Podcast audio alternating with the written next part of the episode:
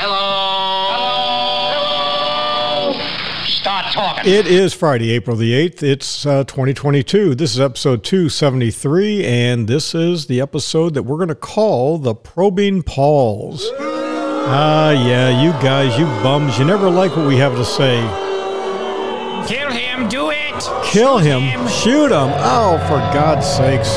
You guys can't say that about us. We're nice guys. What can I say? Listen, we're going to do this, I think, on a regular basis. Fridays is going to be the Probing Pauls, the Paul Truesdell podcast. I'm going to bring my son in. What else? His name is Paul Truesdell. And we're going to do this on a regular basis because, listen, I realize that a lot of you folks out there are uh, interested in things, and some of you are more interested than uh, others on uh, things beyond Christmas. Yes, got to buy all that crap that nobody really wants, and uh, the countdown continues. So, one of the things I do is we do this repetitively every Tuesday and every Friday. And like Bill Murray says, I have been stabbed, shot, poisoned, frozen, hung, electrocuted, and burned. in my case, just about every one of those things has happened to me. Let's get started, and then we're going to have a conversation. I'll tell you how we're going to do this on Fridays. This is the Paul Truesdell podcast. Due to our extensive holdings, that of our clients and your host, you should assume that we have a position in all companies discussed and that a conflict of interest exists. The information presented is provided for informational purposes. And now, Paul Truesdell.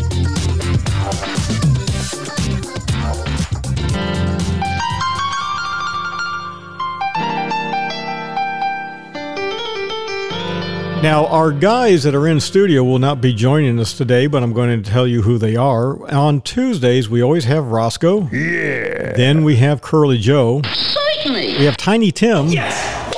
And we have the Reverend Ralph that gets up and preaches every day, and he says the same thing. What is that, Ralph? Oh. That's about all he's good for. We have Leon Gasamascus from Damascus. And then we have two people from the Ocala National Forest, Bubba and Tarzan. Whoa.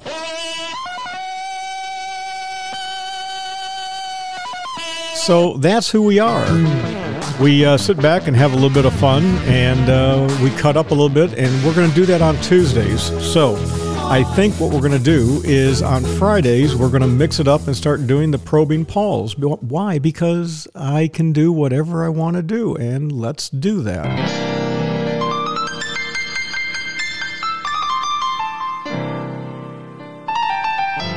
Now, one of the things that we do here is we talk a lot. Everybody sits down and contributes to what we're doing. I want to thank all of our research analysts from border to border and coast to coast, from the, the all continents, from the, all the poles. Uh, we don't have anybody on Mars or Venus yet, but uh, we do have them on Pluto because we do believe that Pluto is definitely a planet. Yes, Pluto's a planet. And one of the things, obviously, we're spending a lot of time is talking about what's going on in Ukraine and Russia. Red alert! And we connect dots. I've been doing the connecting of dots for a long, long time. So let me drop in our discussion that we had earlier today and let's get started.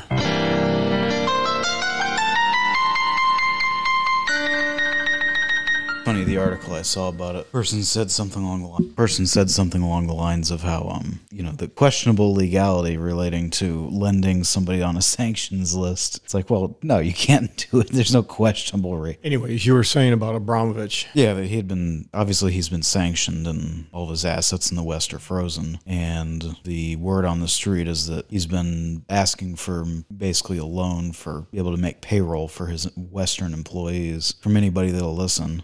Celebrities, bankers, all of his friends in the West. And as far as the last thing I saw is that he's nobody's willing to do it because, as the dumb article that I saw said, something along the lines of the oh the questionable re- the questionable legality about lending money to somebody who's on a sanction list. It's like no, it's it's it's illegal. You can't do that. Well, let's go. He, he was Putin's big buddy. He's a uh, he's, a, he's a, an oligarch. He's a billionaire many times over. He's got the big giant yacht. What, what what? Give a little background on him. Yeah, he was was a, a gangster during the collapse of the Soviet Union, and he he did stuff like they he would steal um, Russian oil trains, and then they would illegally sell the oil to whoever, and then they would return them and uh, you know empty and stuff like that. And then you know I guess you know he's just associated with that that kind of criminal world. And then as the Soviet Union was went into further collapse and economic uh, destruction slash reorganization, they he was able to with his connections um, acquire former uh, you call it um,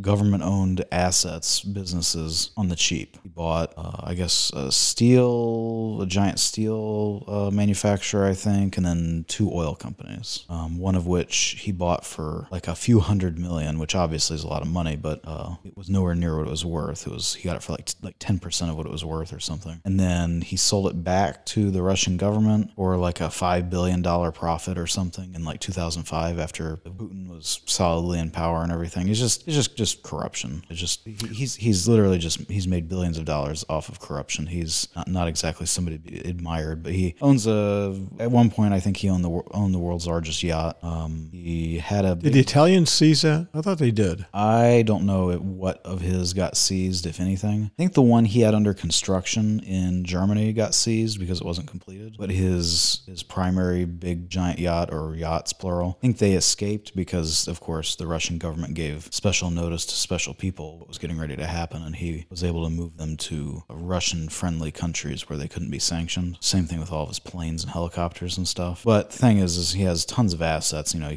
he, he also owned, I think, what is it, the Chelsea Football Club. Yeah, yeah. Um, what he just re- sold that, or No, he tried to. So he tried to sell it to get ahead of it because his because of his position being close to Putin and trying to supposedly mediate the Ukraine situation. Um, he they waited to put sanctions on him. Um, plus, also the Israelis got involved and tried to tried to prevent him from getting because he's a huge patron of, of not for profits and owns lots and lots of stuff in Israel. Well, I think it's important that you know just bring up real quickly. he- Not only is he a Russian citizen, but he's also a citizen of Israel. Yeah, I think he's also a citizen like Portugal. He's a he's a, he's a very multicultural type person. Yeah, and you know the thing is, I was going to say when you talked about the, the the collapse of the Soviet Union, and then a lot of people do a surface, they don't dig deep into the fact that I call it a revolving door. I mean, while the faces may be different, it's like revolving door of lobbying here in the United States. You become a congressman, then you go into lobbying and you make your millions,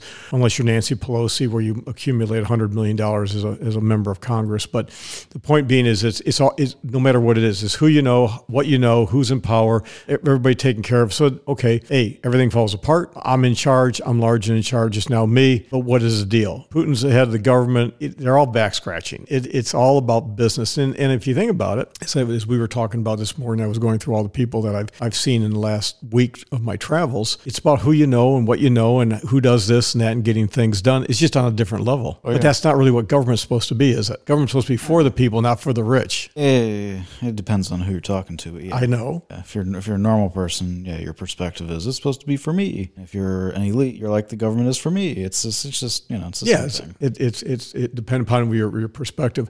I think it's interesting. You were talking earlier about him not having money to pay, Well, I, that's what I was getting to. So, but so- all of his people are not in Russia. They're they're all over the world. And that's one of the things I wanted to drop in. That Yeah. we're talking people working. Well, I don't get paid in rubles.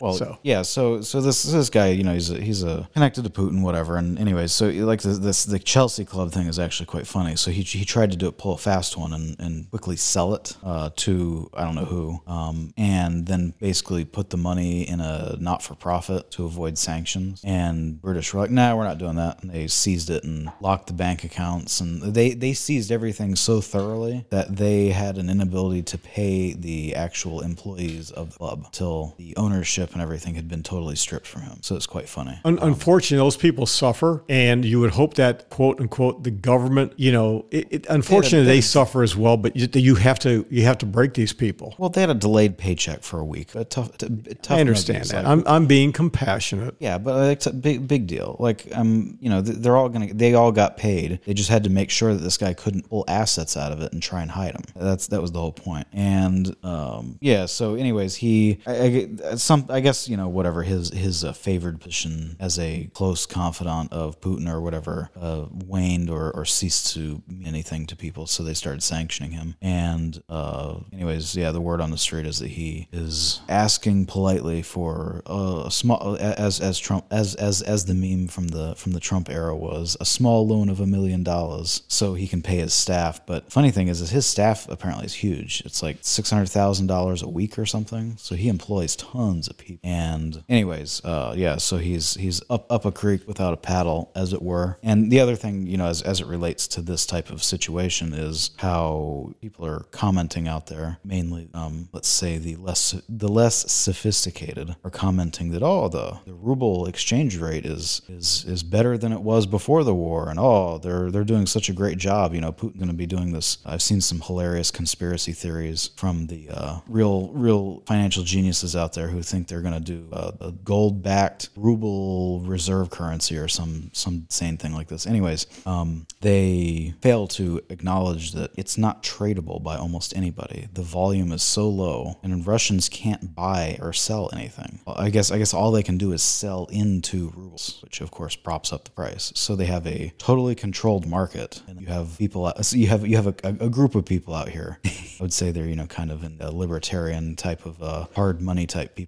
They think that this is really great. It's really great because somehow having like literal communist style controlled markets is representative of reality. I don't know. It's just it's it's quite silly. Well, you know the the thing about marketability is what we're talking about when it comes to cryptocurrency. When it comes to now the ruble, it, it has to do with marketability. That's it's a very simple thing. There's not a market outside of Russia for the or the ruble. Very very little. It's, it's limited. And and you get these people. And like all week I've been traveling all week. We're delayed on our podcast for that reason. But the, you have these people that I'm seeing nurses and doctors and business owners and lawyers and everybody who oh they what do you think about crypto? Should I get into crypto? And I, I here's my response to it. Can you tell me as if I don't know what crypto is? And they can't do it. It's like well it's the latest thing. So when you said oh the ruble and and gold back ruble and crypto people fine. You know, listen, I've got. Uh, I took a really cool picture. I'll put the picture up on uh, on the uh, on the uh,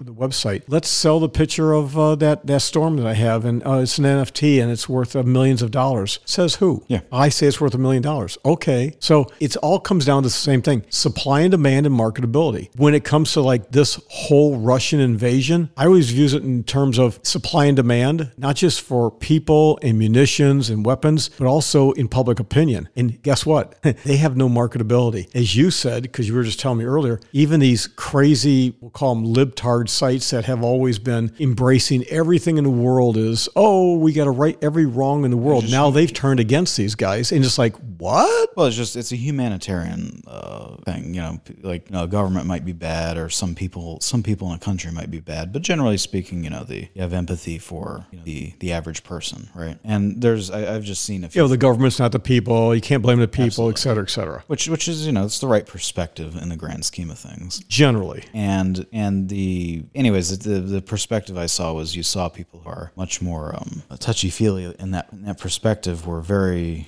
openly discussing how they were losing empathy for the average people in Russia because of the war crimes and then, you know, the lack of protest and uh, resistance against the government's insanity and all this stuff. And on top of that, the, um, there's been a, a few obvious obviously they're not representative of everybody, but they're indicative of a certain uh, perspective in Russia. There's, there's been a bunch of videos about uh, man on the street and then uh, internet interviews and stuff with average Russians who, you know, on, on the whole are, you know, uh, uh, all different ages, you know, uh, men, women, different ages. some look more European, some look more kind of Asiatic, Eurasian look. Regardless, all stripes and sizes is my point. And they're all saying things like, you know, Ukraine isn't a real country. We need to just, you know, basically we need to just genocide them and remove them from our land because Ukraine is our territory. Just crazy shit like this that only uh, the only frame of reference that most people in the West have any any any uh, comparability to is is the stuff about Germany. That's that's literally all people keep talking about. Which obviously there's lots more you could refer it to. Obviously, you could refer it to the communist uh, stuff themselves. That's more relevant considering it's the same country that's had similar stuff happen at times in the past. Um, it- I mean, every, it seems like everybody f- has totally forgotten about Darfur and Pol Pot and Mao. I mean, the, the list of these Che, the, the all, list, all the things that Castro did. Oh yeah, yeah. But the, it just seems like the list of these types of things. You know, everybody just refers to the one canonical the war crime, uh, humanitarian disaster slash genocide problem. Just always revolts back. Yeah, But it's- revolves back to Russia. I know, but to- back to German. Yeah, just Oh, yeah, never. yeah. It never ends. Which yeah. is which is fine because that's just people's frame of reference. But it's just funny because we actually have a lot more incidents in much more recent times that are a lot more relevant to what's going on. So yeah, it's just it's just comical because I mean a good example is is like you know people keep talking about oh you know this this is a conflict in Europe which it is I mean it's it's a big deal that this has happened since um you know it's the it's the most major conflict in Europe in since World War II but the thing is people very few people it seems like have have referenced or mentioned uh, back Yugoslavia oh no. because I mean, you have the same stuff going on there. You have you have you know genocidal tendencies going on. Uh, some and, and Sarajevo, the Yeah, whole exactly. it's, like, it's all we just wash it under the bridge. yeah, and, and Russians, and it's also in a you know similar neighborhood in the world. And the funny thing is, is the Russians uh, keep you know the, the only the only phrase I can comes to mind is just bitching and complaining incessantly about NATO and the, the bombing of uh, you know, Serbia and all that stuff. And it's funny because like, well, well, I guess it makes sense that you would defend it since that's just kind of your standard operating protocol for how you guys engage in warfare. When you, when you lose, you just start bombing civilians when they're going to get bread and shit like that. It's it's just gross. Yeah, I, I think what's going to happen is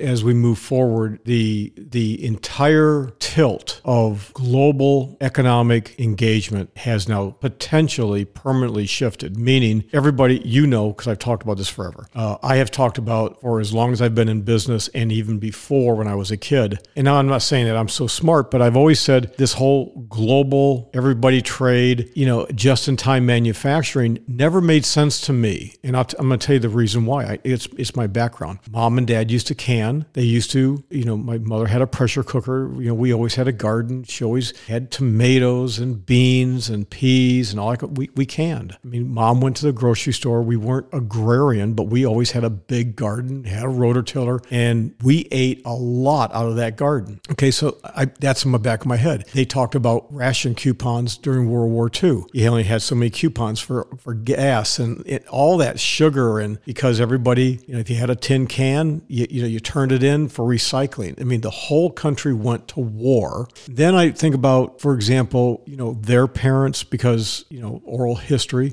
and I, I look at this whole thing from well, my dad. We used to have we had a radio, and it, my sister had a, a, a Princess radio, and something broke inside, but my dad was able to take it apart. Now a wire came off, and he soldered it, and it worked again. We we, we repaired things. Now I know that there's a lot of people today that they can't relate to that. You can't fix a radio when it's a little tiny microchip. It, when it's broke, is broke, and everything is disposable. And I've talked about this. You know, my dad used to say, my mom used to say, only a rich person can buy cheap things. And that always had an impact on me. So buy quality. You know, why, why are you going to spend, you know, in designer jeans? I'm old enough to remember when there was only Levi's and there was Wrangler. That was the only thing that was out there. And like, why would you buy designer jeans? And then when jeans came out that were worn and torn, and they had, why the hell would you do that? You, you're just wait. That that's a thing that has changed. Now, relating that to the war, where Intel is making what? They're making fabrication facilities, more and more fabs in the United States. You got to get things away from China. And I think this is really going to happen. The question is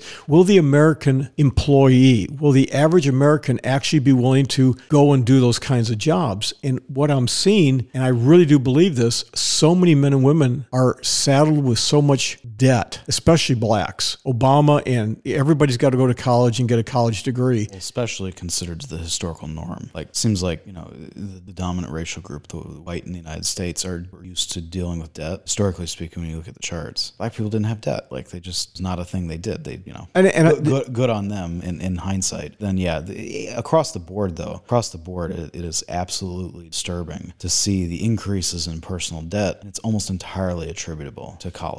And and they and people, but I don't think people understand. I fully understand that after World War II, what did they? What did the GI have when they came back from World War II. Yeah. GI loans, right? GI Bill. yeah. They had the GI Bill. My point being is that history continues to repeat itself, and because of that, it repeats itself. And all you got to do is simply look at what people have done in the past. So Obama, yep, debt, etc. Everybody's occupied. You know, I'm done. Not a big deal. Blah blah blah. But It's it's it's it's the issue with I'm going someplace. But go ahead. Okay, well, the issue with with college is not that you know it's it's two things. One, they forced everybody into it as a way to reduce idle hands during the recession, and then then you overinflated the supply of people with college degrees, but at the same time you overinflated the demand for a limited amount of supply for actual college students, thus seeing prices dramatically. So now you have a result of people who spent too much money on a thing. Now they can't make enough money with, and you know it's just. The problem is, is they're saddled with it because a lot of this is government guaranteed loans, and they can't bankrupt out of them. They can't do anything with them other than just they'll chase them around until they pay them off or they die, whatever comes first. And you know, but but in the in the larger picture of things, it's it's funny because it's it's very predictable if you just view it from a, a basic economics perspective. There's if if a if a thing is too widely distributed, it's no longer special, and that's the thing. College degrees stopped being a, a, bellwether for whether somebody has certain skills and is and is empl- employable in certain specific industries. You know, uh, what, what what do people call them? Information or intellectual workers, creative uh, workers in general. Obviously, creatives, it's it is what it is, but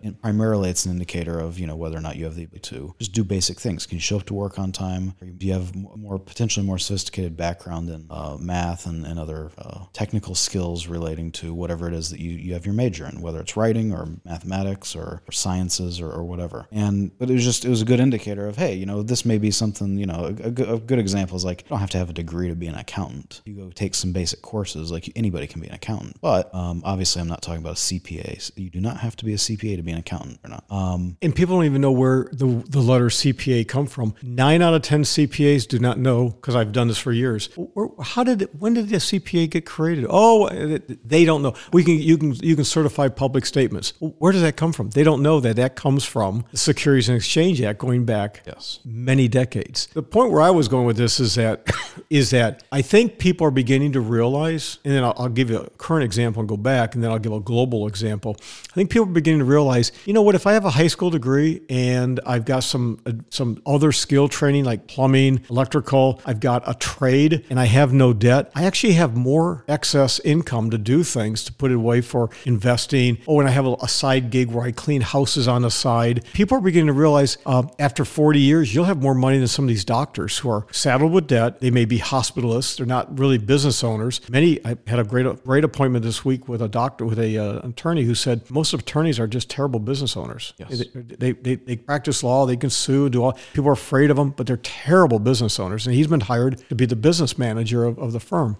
So you go through this thing. I think people are beginning to say, yeah, this sucks. Now, real quickly, the number of especially women that I have met who have bachelor's and master's degrees in business administration making 17 and $20 an hour, trying to afford an apartment that is, you know, two, three, four thousand dollars, and then all the costs that go associated. And when, at the end of the day, they got no money. They're literally living paycheck to paycheck. But by God, they got the master's degree, but they got all the student debt. You simply want to sometimes go, like I met a lady, she, she used to make damn good money pet sitting. You do not need a master's, bachelor's, or anything else to be a pet sitter. absolutely not. And some of those jobs, and again, I met a guy, he had a white collar job. He's now doing commercial cleaning. He's a cool guy. He's got a cool gig, but he's going to make more money doing that than his white collar job. People, I think, are beginning to reevaluate. So let's take that's the personal side. Let's take it on a, on a global side. What does Russia make, son? Russia doesn't make things, as we well know. That's a broad statement. They make things. But Aeroflot, where do they get their engines from? Where do they get a lot of their electronics from? They're dependent upon. Well, yeah, they, they, they make what? What does Russia make? And You don't, so, but your- take that back and run that to the, the war. Yeah, well, but it just just just for anybody that doesn't know or is curious, what, does Russia make? Uh, they basically export raw materials and energy. That's that's really it. They export steel, they export natural gas, they export oil. They have some manufacturing, but almost in all of their manufacturing is globally interdependent. So these sanctions have, you know, It's crushed them. they're SOL like Absolutely. airplane i mean their their one tank manufacturing facility is, was shut down the last time i saw uh, a week or two ago because they didn't have the ability to get certain things they need to actually do it to, to do the manufacturing um, largely i think it had to do with uh, high speed tooling and stuff or high speed uh, uh, tool steel with relation to needing, um, uh, you know, uh, industrial tooling and things like that. So, Yeah, and I think that, and that's a,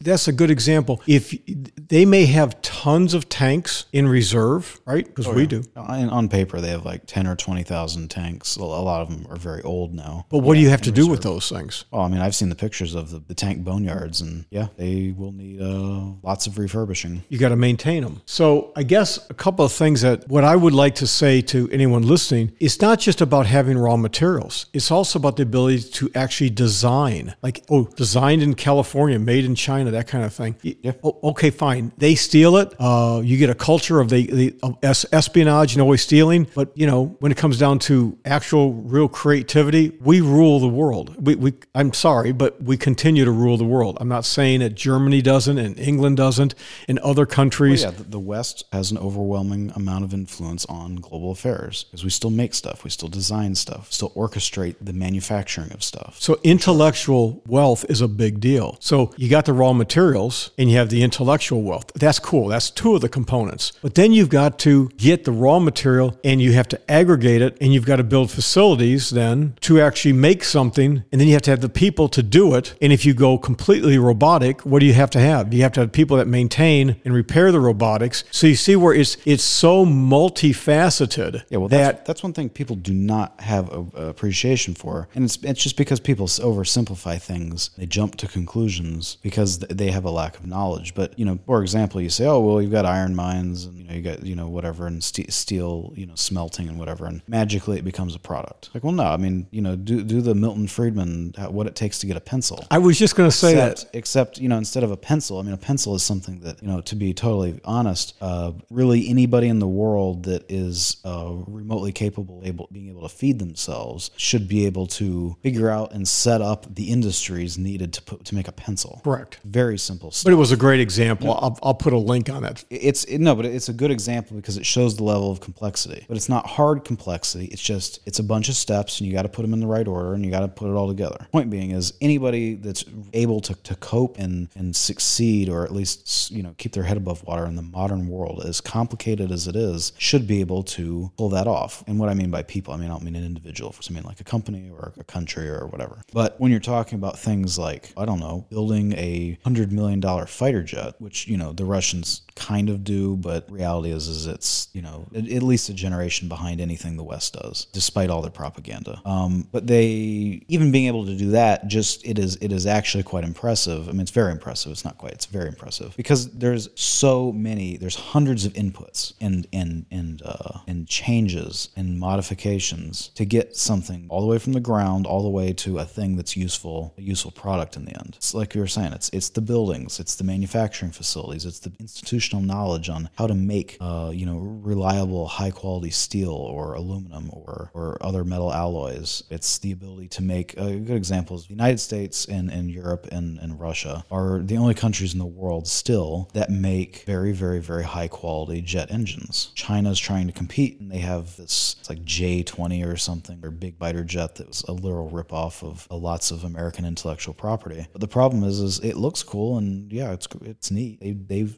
put a lot of effort building it. But the one downside on it is the fact that they still can't manufacture good engines like we can. So it doesn't have the thrust, it doesn't have the uh, dynamic capabilities. I'm not as well educated on how jet engines And things like the titanium and all of that that goes into it, and it's just, there's so much. a good jet engine is it, it's the most expensive part on any plane and it is extremely complicated You you you need to understand metallurgy. If you don't understand how metal works and all of the the, the thrust and just all of it, there's so much more to it than even like a, a mild expert can Right. can start to fathom it is a very very very complicated and you have to give credit where credit's due. Rolls Royce is still and GE are still just absolutely phenomenal in those areas. Yeah, Rolls Royce, Pratt and Whitney, and all, all the other major manufacturers of jet engines. Yeah, they're, they're they're some of the smartest people on the entire planet. Um, so you know the thing is, Russia's like commercial air fleet. They don't make their own airplanes. They have one manufacturer who is was was uh, starting to manufacture their first commercial airline plane uh, since the since the Cold War. But it relies on all these global parts from Germany and the United States that they're not making them anymore. They're shut down. Um, China, same thing. They're, they're making a commercial airliner that is supposed to compete with like the 727 or something. It's a regional commute type plane. Yeah. But it still relies on American stuff. Obviously, they're not sanctioned yet. But you know, point is, is that they're these are very, very complicated things that it you have to have this deep institutional and uh, and, and institutional knowledge and focus on not just for one or two generations, but for many, many generations to build up this intellectual capital, this base of intellectual capital. You focus on really, really complicated ventures like that. And um, you know, to, to relate it to something totally different is you look at North Korea. North Korea being able to put nuclear weapons and ICBMs and long-range cruise missiles and all this stuff together. Um, same thing with Iran. Iran's doing the same stuff. Um, Very impressive. the fact that they're able to do that really shows you that they have spent a lot of effort on it. And from a geopolitical uh, analysis perspective, that shows you how psychotic they are. And I think that is the one thing that very few people have been able to articulate is that, yeah, on average, are they nuts? Are, no, they're, they're normal people like anybody else, but shows you that they, as a, as a country, have a very, very, very weird, demented view. Because can you imagine if they had focused that kind of effort on things that would, I don't know, raise the standard of living for the average person in the country? These developments would just come out of it by natural, by natural uh, evolution.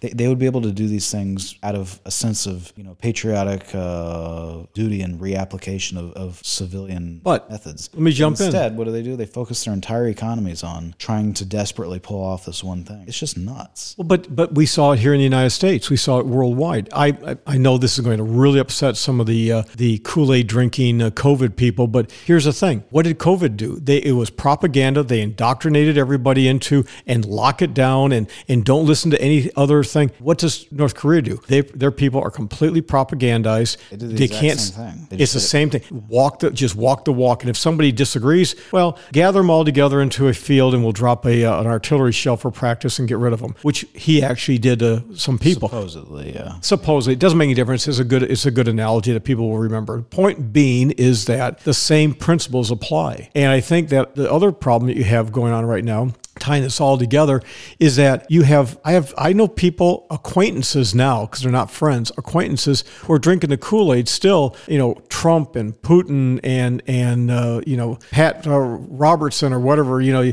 oh they're all together and and they're still fighting the Nazis and and you know here's the thing And, and and and the Ukraine conflict has to do with COVID and biolabs. biolabs and COVID. But how do you how do you get away from the fact that, for example, um, yeah, artillery shells landed on train stations uh, cruise missiles. and killed hundreds of civilians, Yeah, and they're saying that the Ukrainians did it to themselves. Pictures do not lie. But this is, to me, it, I think we're beginning. You're you're starting to see people actually do the Baghdad Bob. Baghdad Bob may say the Americans aren't coming, but uh, uh, God, that film was great. Uh, the, they're, they're right over there. The, tanks are right over there. Oh yes, but we are still going to uh, blah blah blah. Baghdad Bob went to the very end. I just love the guy. It's just He was going down with the ship. going down with the ship. Nobody goes down with the ship. He did. I love it. That's what you got with the Russians. And that's what you got with some of these Kool Aid drinkers here. I think people are beginning to say, I'm done with this bullshit. And you're seeing it in everything, in social causes and everything. Nope, we're done with this. And if this can continue, where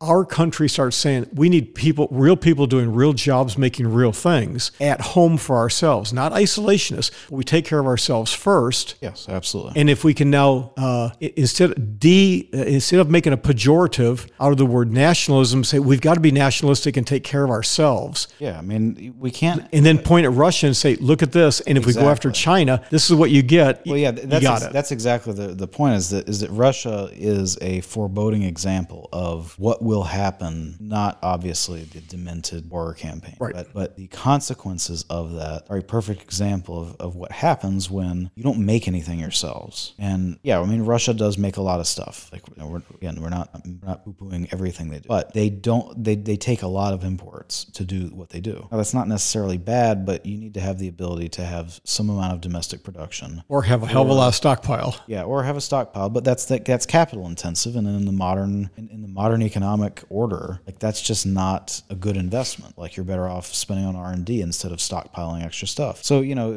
it's it's just it's a weird situation. But I mean, a good example of stuff that every country should absolutely be manufacturing themselves because it's fairly simple stuff, and I it's just a national security type thing. Well, it's like food. if you don't have the ability to make enough food to feed your population, then you need to figure a way to reduce your population naturally. You need to say, uh, you know, maybe we need to do a shitload of birth control because you people can't keep your keep it in your pants because we don't have the food. And you see that There's all the an time. infinite number of ways to feed people. People that say that you can't feed people are, I mean, you could feed half the calorie caloric needs any country with backyard gardens. Absolutely.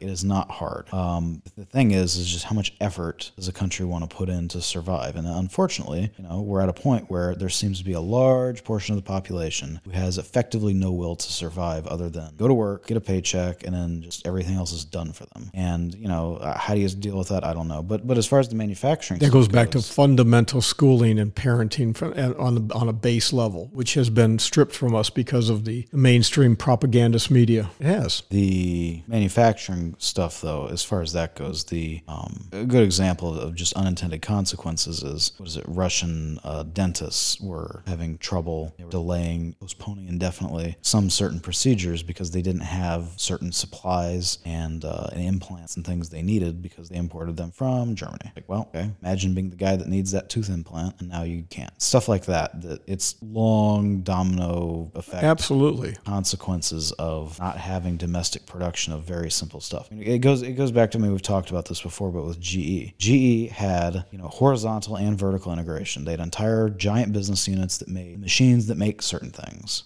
Do those business units make money? No. Or did they make money? Because they're all gone now. But did they make money? Oh no, absolutely not. Oh, we have a we have a business unit that de- develops you know some type of special bandsaw that we need to make something for for some certain engine. So we're using our our own products. Yeah, I'm sure they've probably sold some of those to some people, but not many. It's a it's a loss leader. Why do they why do they why do they do that? Because it gives them the ability to manufacture things, unique things. You know, they had their own tool and die. They had everything. Everything uh, basically take the ore out of the ground and take take a raw billet of, of material. They could make anything. Light bulbs, the tool, you know, the tooling to make the light bulbs, jet engines, all of the above. Sometimes you need low or no profit industries for the purposes of not just national security, but in the case of GE, just long term business security. Because I mean, you know, if you're like if you have a GE of Russia, they're now SOL. They can't do anything. But if they had invested in those industries and business units that had you know, made them the high speed tool steel that they need to be able to use the lathes and the uh, different other industrial equipment to make I don't know tanks. Maybe that would be important right now. Maybe maybe it would be valuable to the to your country during a time of war to make tanks. But you know, We're going to wrap this up real quick here, but I'm going to give you, I'm to ask you some questions real quickly. I want kind of rapidly give me short answers, and I'm, I want to, I'm, I want to prove a point. Um, you have a you have a diagram that's framed on your wall. Who who who who drew the diagram, and what is that diagram of, and what is that an example of? Three parts, real quickly. Who did it? What is it of? And what's what is an example of what people did years ago? uh, is my grandfather, your father. Uh, it's a diagram of a Model T engine, and I don't know exactly what you're referring to with the last one, but it is an example of, uh, I guess, technical drawing skills of somebody who didn't have a college degree. It's a technical school. And it's blue paper with white. It was a blueprint. And it's, it's a it's a blueprint. I, I know, but sometimes you say blueprint. I, I like to describe things because most people today don't even know what a blueprint is. Okay, they don't. I mean, they, they just don't. So it's on blue paper. It was folded up. We, you've got it. Was framed. It is. Is it not cool or is it not cool? Yeah, absolutely. It's got his hand printed. He was very methodical on how he printed, and they got the date on it. And this thing is old, right? Yep. Okay. So That's from uh, March of 1933. 1933. Unbelievable. Guy was born 1915, and it's it's it's it looks like something from a modern blueprint. Wouldn't you agree? Almost. Uh, almost. I mean, it's it's hand drawn. So that, Of course. that's, that's the one thing that you can tell. It's it's of a prior era. it's not CAD created. Definitely not. No. Okay. So now the next thing is you have a book on your shelf. You have a book and it has all of these tools and it shows every tool and what you use it for. It's just it, it it's an amazing book. I believe it, from four Ford or from or I Yeah, forgot who it was from. The Henry Ford shop theory. It's uh, from the 20s. It's basically, it, it literally goes through. If you're the manager of a manufacturing facility, it's just all of these, eh, or, or just anything. It's it's a reference book for everything. All the different tools, all the different you know the processes and procedures and standards for sharpening things, measurements, and all all the stuff that goes on in a really sophisticated industrial shop of that era. And would it be fair to say that when you got that and we've looked at it and you spent a lot of hours looking it, it is literally an amazing, we'll call it encyclopedia of tools and just holy cow, did they ever describe things clean, simple, and to the point? Fair enough? It's an amazing reference. Yeah. Okay. So the next thing is Jack Welch. How many times have we talked about Jack Welch and how, oh, Jack Welch, oh, GE, he's so fantastic. Oh, Jeffrey Immelt and everything else. And how many years have you been with me where I've said this guy's a jackass? It was all about quarterly, about getting stock up. We're just selling things and getting money and lining my pocket because stock price is up. What did Jack Welch, oh, one of the greatest leaders in business, actually do to GE? What was GE? What is it today? And what do you, what are your, in a short summary, we'll wrap up. Jack Welch, what do you think? Oh, I mean, he's just he's a, a, a he's emblematic of the I would say the uh, 1980s uh, Reagan era of return to ultra capitalism without any care for the future. Um, he is a perfect example of the worst elements of like when people when people criticize you know the the Reaganite era of of, of ultra capitalism. He is like a perfect example of it. That's what people are complaining about. They're not complaining that oh people own small businesses and and you know you were able to build you know you know family wealth off of you know working hard and uh, and grinding it out. No, nobody nobody's criticizing that. Criticizing jackasses like this who took a crown jewel of the American industrial system and basically bled it dry so that Wall Street was happy quarter over quarter. And you know we now look what it what has it been 20 years since Jack Welch retired or something like that. And GE is a husk of its former self. It's gone. It's now it's I mean they they still do impressive things, but they are in no way, shape, or form the uh, same company that they were 45 They're years not the ago. crown jewel that they were. I mean, like I said, I mean, they used to do everything soup to nuts. Every little thing you can imagine they needed to manufacture a jet engine, make a light bulb, or, or anything in between those two relatively complicated and very simple op- uh, products. They used to do. So, you know, having lost that ability to do that um, is is just, it's a perfect example of like how screwed up the company is. It's, and it's really just short term focused. They, they focused on making sure the next quarter was always better than the last. For Jack Welch, that meant if we aren't in for an industry that that we are in, or a business that we have a, a, a subunit or or whatever, um, if we are not a leading, uh, we call it a one, two, or three, a leading producer of it in the world, is on paper monetarily, then they sold it. Insane. So tons and tons and tons of very technical industries that they had institutional knowledge for, they sold them off because what do we need it for? It's not making us money. So I'm going to ask you to give an example of something, a short one, and then I'm going to wrap it up. But one of the things, and this is for another day in our discussion, but a lot of people do not realize what the Clinton administration did with stock options and executive compensation, how that really ex, uh, exacerbated, really caused problems, taking the Reagan era and just driving, again, short term capitalism and lining pockets. And I'm going to tie all of this together in just a minute. But before we do that, there's a funky word, and you can pronounce it very easy. It's about creating a village in China or creating a little town in, in Russia. And we take all the tourists there, and everybody gets to see how pretty everything is. Very quickly, tell everybody what that's called. It's called a Potemkin village. It's a reference to the Soviet Union, and it's a real place they would take tourists to to show everybody how great communism is. Yeah, this was Potemkin Village. Potemkin. I know I'd never pronounce it right. Potemkin Village, and it's it's fake. It's Disney World. That's it's a simulation. It's a simulation. And the Chinese did it, and all the the Olympics, they do all that stuff. Oh yeah. So the thing is, what I want anybody who's listened to the whole thing to understand, we talk about this literally every day, don't we? And we talk about these kinds of things. We connect the dots from old school, historic school, ancient school with today. Nothing changes. And so, as I've said, um, you can put a pretty, you can take a box and you can put dog do in the in the box, okay? And you put the dog do in a plastic bag and seal it so it doesn't stink. And then you can take the box and you can put wrapping paper on it. You can put a bow on it, and you can say, you know, this is, you know, whatever you want to say. People buy it. They buy the package. It's like I've said with cakes. You go to Publix. You go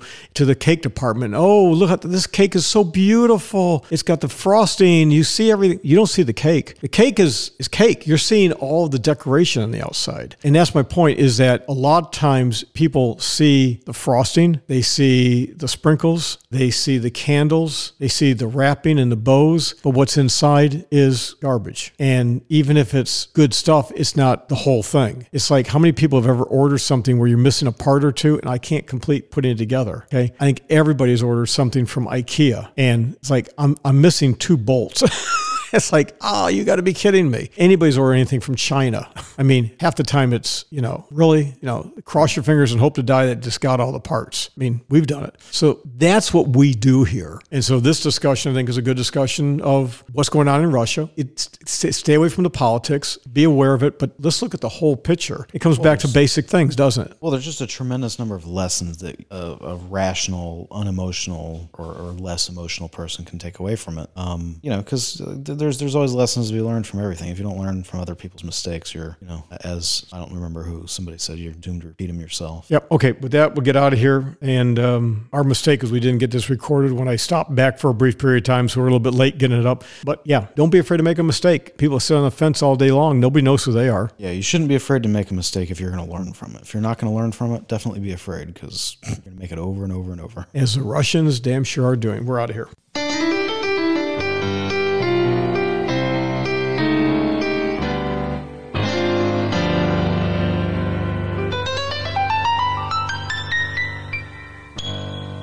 Well, that's going to be a wrap for today. And one of the things we will be doing on a regular basis is uh, we're going to be doing these things. Bingo. And we'll be doing the probing Pauls. This is episode 273. Had a lot of fun and we enjoyed it. But one of the things that you may not realize is that.